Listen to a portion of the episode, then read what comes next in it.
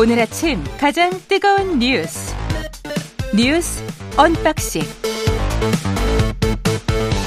네, 뉴스 언박싱 시작하겠습니다. 민동기 기자 김민아 평론가 나와있습니다. 안녕하십니까? 안녕하십니까? 예, 서울 영등포역에 무궁화호가 탈선됐는데요. 예, 중단 됐다가 열차 운행이 좀 중단됐다가 다시 재개는 됐습니다. 네. 예. 어제 서울 용산역에서 출발해서 전북 익산역으로 향하던 무궁화호 열차가 탈선했습니다. 영등포역 인근에서 이제 열차가 탈선을 했는데요. 30여 명 정도가 부상을 했다고 하고요.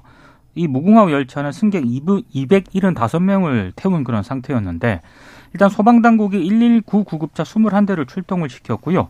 일단 소방청에 따르면 경상을 입은 21명은 병원으로 이송을 했고 진료 결과에 따라서 부상자 수는 변할 수 있다. 이렇게 얘기를 하고 있습니다. 탑승객 대피 유도는 어제 오후 9시 29분쯤에 완료가 됐다고 하고요. 다만 방금 말씀하신 것처럼 이제 상당 기간 열차가 지연 운행이 됐는데 보도에 따르면 오늘 새벽까지 좀 열차가 지연 운행이 된 그런 상황입니다.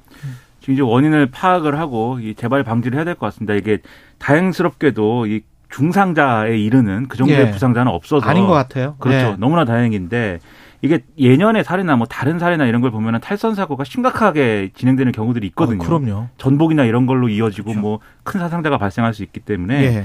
이런 일들이 일어나면 바로 이제 원인 파악을 해야 되고 지금 뭐 추정하기로는 선로 전환기 문제가 아니냐 일단 이렇게 얘기가 나오고 있다는데 확인이 된 건 아니고요. 그래서 앞으로 좀 이런 일이 다시 일어나지 않도록 좀 제대로 점검을 해야 되겠습니다. 야, 무궁화호 아직 다니는데 이게 참 추억이 많은 그렇죠. 열차죠. 네. 기차죠. 예.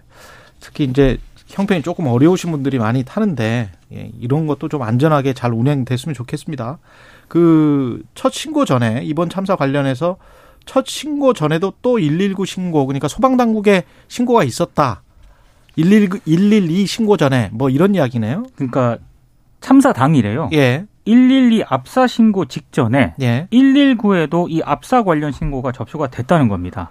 천준호 민주당 의원실이 이제 소방청으로 맡은 녹취록을 이제 입수해서 분석을 해보니까 이 같은 내용이 확인이 된 건데요. 참사 당일 오후 10시 12분경에 질식할 것 같다는 내용의 신고가 이태원 1동에서 접수가 됐다라고 하고요. 당시 신고자는 119 상담원에게 굉장히 힘겹게 숨이 막혀가지고 이렇게 말하는 대목이 나옵니다. 근데 통화가 제대로 이루어지지 않으니까 상담원이 계속 신고자를 불렀고요. 이 신고자는 잠시 후에 휴대전화를 떨어뜨리게 됩니다. 그리고 얼마 지나지 않아서 이 통화는 이제 끊어지게 되는데요. 앞서 이제 소방청이 참사 당일 밤 10시 15분 첫 119 신고를 접수했다고 밝혀왔었는데 이 입장이 이제 정정을 했습니다. 아, 일단 소방청은 신고 내용도 행정안전부에 보고를 하지 않았고 행안부 역시 참사 38분 뒤에야 서울시와 용산구에 상황 관리를 지시를 했다라고 하거든요. 그러니까 당시 경찰뿐만이 아니라 소방청, 뭐 행안부, 서울시, 용산구 다 적절하게 대처를 하지 못했다는 책임을 피하기가 어려울 것 같습니다. 그 여러모로 그야말로 이제 제대로 된 대응이 이루어지지 않는 컨트롤 타워도 부재한 이제 그런 상황 아니었는가라는 생각이 들게 하는 그런 얘기들인데요. 지금 이제 소방의 경우에도 이게 지금은 이제 10시 12분에 어 이전에 이제 신고가 있었다라는 내용이지만 앞으로 이제 뭐 상황을 더 잘 파악을 해 봐서 혹시라도 이전에 그러면 또 이런 이제 좀 신고가 있었는지 그렇죠. 그런 것들을 112, 112 신고만 해도 6시 한 30분쯤부터 숨이 막힐 것 같다 뭐 이런 그렇죠. 신고가 있었다는 거 아니에요? 그러니까 유기적으로 서로 의사소통만 됐으면은 예. 굉장히 심각한 상황이라는 걸 판단할 수 있었다는 8시 얘기입니다. 이후에는 뭐 굉장히 많았고. 예. 그러니까 이제 이러한 신고가 언제 접수됐는지도 중요하지만 지금 음. 말씀하신 것처럼 그러니까 이전에도 이제 이런 신고가 119에 접수가 됐는지 음. 그리고 112에 접수된 신고들은 어떻게 처리됐는지 여기에 더불어서 경찰이 서울시의 연락처를 다산 콜센터에 물어보고 뭐 이런 상황도 보도가 됐거든요. 그러니까 그 이야기도 예. 그렇죠. 이런 전반적으로 지금 어떻게 진행된 것 당시에 어떻게 진행된 것인지에 대해서 정밀한 어떤 조사가 필요하다. 그런 것에 힘을 내야 된다. 그때 다산 콜센터로 전화했던 사람들도 있었던 거예요. 그래서 서울시 다 산 콜센터 같은 경우에는요. 예. 일단 시민들도 음. 일단 실종자 가족들이 이태원을에 간 놀러 간 가족들이 뭐 자녀들이 이제 연락이 안 된다라고 예. 하면서 다산 콜센터에 신고를 했는데 당시 다산 콜센터에서는 그런 지침을 내려받지 못했기 때문에 아, 112에 신고해라? 그렇습니다. 예. 112에 신고하라고 안내 방송을 했다가 나중에서야 전달을 받고 이제 이 내용을 이제 하게 되거든요. 그리고 음. 더 황당한 사건은 이제 경찰청에 이제 담당관이 있지 않겠습니까? 그렇죠. 이 담당관이 서울시에 재난안전본부가 있다라고 하는데 예. 혹시 그 번호를 알 수 있느냐라고 다산 콜센터에 전화를 한다는 겁니다. 그러니까 에? 이거는 상당히 우왕좌왕했던 걸로 일단 보입니다. 어, 진짜 매뉴얼이 없나? 그러니까 서울시가 그 당일에 그 예. 새벽이 거의 아침이 될 때까지도 어디서 신고를 접수해야 되는지 그리고 경찰 소방과 어떤 유기적인 뭐 이런 연락 체계를 갖춰야 되는지 등등에 대해서 전혀 아무런 대책이 없었다라는 게 이 사안을 통해서 드러나는 것이죠. 어떻게 경찰이 다산 콜센터에 전화를 해서 이 담당하는 부서나 기구를 알려달라고 합니까?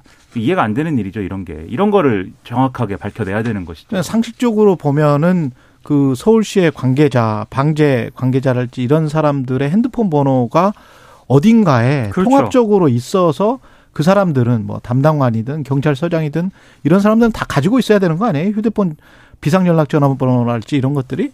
그러니까 아예 그런 게 없었다라는 얘기도 될 것 같고요. 사실 이거는 용해인 기본소득당 의원실이 입수한 예. 그 다산 콜센터 민원신고 내역을 확인한 결과 이렇게 이 내용이 확인이 된 거거든요. 예.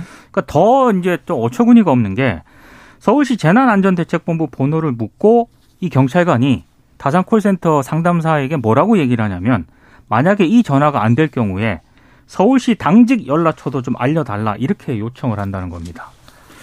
이거는 도무지 좀 이해가 안 가는 상황인 거죠. 아, 이거는 실수가 나올 수밖에 없네요. 그리고 이게 이게 서울시의 문제이기도 하고 또 만약에 이제 이후에 계속 찾아봐야 되겠지만 조사를 해봐야겠지만 이게 이제 일부분씩 지금 각 의원실이 요청한 자료나 이런 걸 통해서 그렇죠. 일부분씩 확인이 되고 있는 거잖아요. 그렇죠. 근데 이게 예를 들면은 지금 전화하니 경찰관의 직위나 뭐 이런 위치나 이런 것도 확인을 해봐야 되는 게이 예. 사람이 정말 뭐 예를 들면은 말단에 있어서 어. 만약에 이렇게 전화를 한 거다라고 하면은 이 재난 대응 체계나 이런 것들은 예를 들면 경찰 상부는 있는데 그게 하달이 안 됐다거나 이런 문제일 수도 있는 거거든요. 그러니까는 서울시가 제대로 대응이 안 된 것도 분명한 사실이고 경찰이 제대로 지금 대응하지 못하고 있는 것도 분명한 사실이지만 그걸로 끝나는 문제가 아니고 전반적인 컨트롤 타워가 제대로 구축이 안 돼 있고 그것이 어떤 이 아래 땅까지 하위 어떤 그 대응할 수 있는 현장까지 제대로 연결되지 않은 이런 모든 것들이 완전히 그 뭐랄까요? 어, 이 가로로도 다 단절이 돼 있고 세로로도 단절이 돼 어, 있는 그렇죠. 그런 상황이 아니었냐라는 걸 지금 보여준다는 겁니다. 그 세로를 이야기를 해보자고요. 저 위로 가보면 경찰 지휘부 지금 3인방이 있는데 그때 당시에 어디에서 어떻게 보고를 받았냐 이게 관련해서 지금 나오고 있습니다. 행적이. 이게 조금 뉴스를 접하면 접할수록 한숨밖에 안 나오는데요. 일단 이임재 전 용산경찰서장 있지 않습니까? 예. 참사 당일 집회 관리를 마친 후에 오후 9시 24분에 용산경찰서 인근 한 식당에서 식사를 합니다. 그리고 6분 뒤에 이태원 일대 인파가 몰려서 위험하다는 첫 보고를 받고 9시 27분에 관용 차량을 타고 이태원으로 향하거든요. 예. 근데 10분 후에 녹사평역 인근에 도착을 하지만 차량이 정체가 됩니다. 근데 이태원 그 가보신 당연히 정체하죠. 이태원 예. 가보신 분은 알겠지만 주말에요. 이 부근에 항상 정체가 돼서 이건 택시를- 하, 할로윈이 아니었다고 그렇습니다. 해도 그래요. 택시를 예. 타고 가더라도 이 인근에 내려서 걷는 사람들이 굉장히 많습니다. 녹사평역이면 한 10분이면 가는데 그죠? 10분이면 갑니다. 예. 근데 좀 걸어서 이- 걸어서 네. 갑니다. 예. 이해가 안 가는 게 이임재 전 서장 같은 경우에는 계속 차량 이동을 고집을 하다가 밤 11시쯤 이태원 앤틱 가구 거리에서 하차한 다음에 도보로 5분간 350m 가량을 이동을 해서 이태원 파출소에 도착을 하거든요. 그럼 뭐한 시간 동안 뺑뺑 돈 거예요? 그러니까 10분이면 걸어서 갈 거리를 예. 차량 이동을 고집하느라고 1시간이 걸렸다라는 얘기인데 또 오늘 보도를 보면 인근에 설치된 CCTV가 공개가 됐는데요. 당시 이임재 전 서장이 뒷짐을 진 채 느긋하게 걷, 걸으면서 이동하는 그런 모습이 또 포착이 11시 5분에. 그렇습니다. 그래서 이제 11시 5분에 현장에 도착했다는 그런 얘기인데 제 상식으로는 도무지 좀 이해가 안 갑니다. 그러니까 이게 차량 이동을 뭐 고집을 한 것도 황당하지만 그러니까는 이 11시 5분이 될 때까지 상황의 심각성을 모른 것처럼 지금 보이는 거지 않습니까? CCTV나 그러니까요. 이런 걸 통해서 그렇죠. 보면은 그 112 신고센터에는 11차례 전화가 6시 30몇 분부터 왔다고 그렇죠. 하고. 그렇습니다. 근데 그 용산 경찰서장이 지금 모르고 11시 5분에 느긋하게 걸어간단 말이에요? 그렇죠. 이게 이해가 안 되고 예. 그리고 이것 더 이것과 더해 가지고 저도 좀 저는 더 이해가 안 되는 것은 그럼 11시 5분에 도착을 해서 이 용산 경찰서장은 무엇을 했느냐라는 맞습니다. 겁니다. 이미 이제 참사가 벌어진 다음이긴 합니다만은 어떤 지시를 구체적으로 했고 뭘 했는지가 저는 상당히 궁금한데 왜 그러냐면은 이 용산서에서 이해할 수 없는 일들이 계속 벌어진 걸로 보도가 되고 있어요. 예를 들면은 이 용산 경찰서에 공공 안녕 정보과가 있- 정보 외사과가 있는데 줄여서 정보과죠. 근데 어이 참사가 발생한 어날 이후에 이 정보과장 주도로 이 정보과 밑에서 이제 작성한 보고서들이 삭제가 된 정황이 있다는 겁니다. 근데 이 보고서 내용은 이 헬로윈 축제 기간에 인파가 몰리면 안전사고가 날 수 있다라는 내용이 포함돼 있었던 걸로 파악이 되고 있고 이런 보고서가 세 건 이상 작성이 됐는데 이 지금 경찰 특수본의 관계자가 언론에 설명한 바를 보면 정보과장 주도로 보고서가 삭제되는 정황을 포착을 했다. 그리고 이 밑에 정보 계장이 있는데 이 정보 계장은 어, 이 보고서 삭제에 관여한 정황이 있고 또 회유를 어, 이 보고서를 작성한 정보관을 회유하려고 했다. 그러니까 이렇게 돼 있다는 거거든요. 그러니까 이전에 어, 정보과에서 이런 안전 우려를 제기하는 보고서를 작성했는데 근데 그게 26일쯤이라며요. 그 그렇죠. 보고서를 그렇죠. 작성한 게 네. 29일 날에 지금 참사가 일어난 것이고. 그렇죠. 네. 참사가 일어난 다음에 혹시라도 이런 보고서를 묵살한 이런 책임을 물을까 봐 삭제한 거 아니냐? 이게 이제 특수본이 주- 이- 쥐고 있는 혐의인데 예. 왜냐하면 이게 굳이 삭제를 했다는 게 이해가 안 되는 측면이 또 뭐가 있냐면 이게 원래는 이런 현안과 관련된 보고서를 작성을 하면 자동으로 삭제가 된대요. 3일, 3일 이상 지나면. 네. 예. 어차피 자동으로 삭제가 되게 돼 있는 보고서를 굳이 빨리 삭제를 하자라고 어, 마음을 먹고 이 작성한 이제 정보과 직원에게 회유를 하려고 한 이유는 뭐겠느냐. 이제 이런 거거든요. 근데 이런 여러 가지 이런 이런 뭐랄까요. 은폐라든가 이런 것들이 이런 것들의 책임에서 용산 당시 서장도 벗어날 수는 없는 거 아닙니까? 서울청장하고 경찰청장은 뭐 있습니까? 김광호 서울청장은 일단 그 집회 시위 관리를 한 뒤 지하철 타고요. 예. 오후 9시 20분쯤 자택 인근인 서울 지하철 3호선 대체역에 내렸다고 합니다. 그런데 대지역에 내려서 아, 이후에 좀 잠이 든 것 같습니다. 그래서 집에서 참사 예. 당일 11시 36분에 첫 상황 보고를 받았다라고 합니다. 그러니까 굉장히 늦게 받았다는 거고요. 예. 그리고 윤희근 경찰청장은 이미 보도를 통해 뭐 다들 알고 계실 분도 있을 것 같은데 참사 당일 지인들과 등산을 갔다가 충북 제천의 한 캠핑장을 찾았고요. 저녁을 먹은 뒤에 오후 11시쯤 잠이 들었는데 이때만 하더라도 사고 발생 45분이 지난 때였거든요. 예. 근데 참모, 서울청 어느 곳도 경찰청장한테 보고 안 했고요. 11시 32분에서야 경찰청 상황 담당관이 문자를 보냈는데 자느라고 확인을 못 했습니다. 그러다가 문자만 보냈어요? 그렇습니다. 전화를 안 하고? 어, 근데 이제 어, 일단 통화가 된 거는 10시 10월 30일 0시 14분입니다. 이때 상황 담당하고 통화가 됐다라고 하거든요. 그러니까 치안청 책임자 지시가 참사 발생 2시간 정도 지난 지난 뒤에 처음 내려지게 됩니다. 그러니까 자고 있었다는 얘기입니다. 그러니까는 이 전에도 다른 언론 보도를 보면은 전화를 걸었는데 이제 안 받았다라는 보도도 있습니다. 정확한 예. 사실은 확인해 봐야 되겠지만 어쨌든 이게 이런 이제 이것도 이해가 안 되죠. 경찰청장이. 그렇죠. 그러니까 몇 가지가 지금 이해가 안 되냐면 이 사안을 둘러싸고 일단 전혀 경찰 일선에서는 이 이태원의 헬로윈 데이에 이러한 참사가 발생할 수 있다라는 인식 자체가 지금 전혀 없었던 걸로 보이고 음. 밑에서는 계속 보고서도 만들고 경고도 하고 이랬는데 지휘부 차원에서는 전혀 관심사가 아니었던 걸로 보이고 오히려 이날 관심사였던 것은 집회 대응이었던 것 같아요 결국은. 왜냐하면 집회 대응까지는 이 사람들이 자리를 지키거나 뭔가 이제 대기 상태에 있거나 했는데 어 집회가 끝나자마자 그냥 다 이렇게 어디 집에 가버리고 뭐 퇴근해 버리고 뭐 이런 상황인 거지 않습니까? 여기에 더해서 경찰청장이 지금 자정까지 이 상황을 몰랐다라고 하는 것은 대통령실이 어쨌든 뭐 11시 지나고 나서부터는 대응을 시작을 했는데 그 대통령실과 행안부의 대응 과정에서는 경찰청장이 뭐 없어도 되는 그런 대응이었던 거냐 이런 의문도 생기거든요. 그러니까 경찰청장이 없는데 어떻게 된 거냐 이런 것들에 대해서 어 점검하고 난리가 나고 뭐 이랬을 것 같은데 다 위만 쳐다보고 있는데 위가 지금 없는 상황인데. 그리고 한 사람 빠져 있습니다. 예. 언론들이 잘 지적을 안 하는데요. 이상민 장관? 이상민 행안부 장관 같은 경우에는 경찰의 신고가 처음 접수됐던 오후 6시 그 무렵부터 예. 상황을 보고받았다라고 지금 공개된 11시 20분까지 그냥 자택에 있었다라는 사실 외에는 구체적으로 어떤 어떤 어떤 행적들이 지금 전혀 지금 보도가 안 되거든요. 그래서 어제 중대본이 브리핑을 할 때 기자들이 좀 물었습니다. 김성호 본부장 얘기는 확인하고 정리해서 추후에 말씀드리겠다라고 얘기를 했는데 이게 오늘 이제 행안위 전체 회의가 열리지 않습니까? 예. 이 부분에 대해서 좀 구체적으로 좀 예, 해명을 좀 하셔야 되지 않을까 싶습니다. 이게 지금 아까 문자로 보냈는지 아니면 진짜 전화를 했는지 안 했는지도 모르겠지만 경찰청장에게요. 네. 이게 문자를 만약에 보냈다면 결국은 밤에 혹시 주무시는데 깰까봐 이런 위급한 상황에서도 이 모든 상황을 알고 있는데 11시 32분에 문자를 보냈다는 거잖아요. 만약에 이게 맞다면 이거는 윗사람 눈치만 본다는 거잖아요. 심각한 거죠.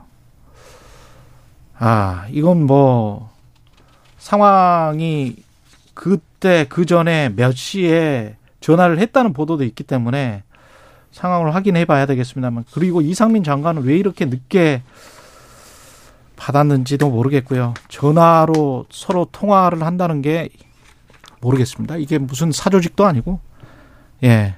잘 되고 있는지 모르겠네요. 예. 그리고 잘 된 소식이 하나 있죠. 봉화 광산 사고가 발생한 지 221시간 만에 아, 4일 밤에 두 명의 광부 무사 생환했다. 이 거의 소식은 기적에 가까운 거의 기적이죠. 같고요. 커피 네. 믹스랑 물 먹고 버텼다면서요? 근데 예. 이제 그 뒤에도 예. 이제 갱도 안에서 떨어지는 물이 있지 않습니까? 예. 그걸 마신 덕에 생존을 할 수 있었고 아무래도 이제 구조 당국이 열심히 구조 노력을 했기 때문에 예. 그 발파 소리가 계속 나잖아요. 네. 그걸 들으면서 이제 버텼다라고 하는데 다만 이번 같은 경우에는 굉장히 환영할 만한 그런 소식이긴 한데요. 또 여기도 따져볼 게 있습니다. 일단 사고가 왜 났느냐. 그리고 이미 지난 8월에 여기서 똑같은 비슷한 장소에서 안전사고가 발생을 했고 광부 한 명이 목숨을 잃었거든요. 근데 이거와 관련해서 조사가 채 마무리가 되지 않은 상태에서 이게 또 사고가 발생을 했기 때문에 이 부분에 대해서는 정확하게 조사를 좀 해야 될 것 같습니다. 그러니까 사고가 뭐 이렇게 광산에서 광산 붕괴나 이런 갱도가 붕괴하는 사고 날 수 있는데 나더라도 이제 쉽게 구조할 수 있었어야 되겠죠. 첫 그렇죠. 번째. 그런데 이 구조하는 과정에서 20년 전 도면을 가지고 작업을 하다 보니까 구조가 늦어진 측면이 있고요. 예. 그다음에 이제 이게 갱도가 막히지 않습니까? 붕괴가 일어나서 막히는 과정에 사실 유입될 수 없는 그러한 어떤 토사라든가 이런 것들이 그러니까 이, 이, 이 부적절한 어떤 그런 것들이 유입이 된 것으로 보인다라는 지금 보도가 있어요. 그러면 이게 현장에서 어떤 폐광의 쓰레기 같은 것들. 그 예. 뭐 어떤 모래나 이런 건데 이게 이게 애초에 처리해야 할 방식이 아닌 다른 방식으로 이런 부자재들을 처리하다가 이 안전사고가 음. 더 악화된 거 아니냐라는 지적도 지금 있고 여러 가지로 지금 말씀하신 것처럼 따져볼 문제들이 남아 있는 거거든요. 그렇죠. 그래서 이분들의 생활 소식이라는 건 정말 우리가 기뻐하고 기분 좋고 정말 기적 지금 같은 일입니다. 그렇죠. 예. 나쁜 뉴스만 있는데 좀 음. 희망적인 뉴스도 있었으면 좋겠다라는 마음으로 이걸 음. 봤지만 여전히 여기도 따져볼 문제는 있다. 좀 관련해서. 최초 구조를 했던 방장석 팀장 이따 3부 끝 시간에 에, 연결을 해보겠습니다. 여기까지 듣겠습니다. 뉴스 언박싱 민동기 기자 김민아 평론가였습니다. 고맙습니다. 고맙습니다. KBS 1라디오 최경영의 최강시사 듣고 계신 지금 시각 7시 40분입니다.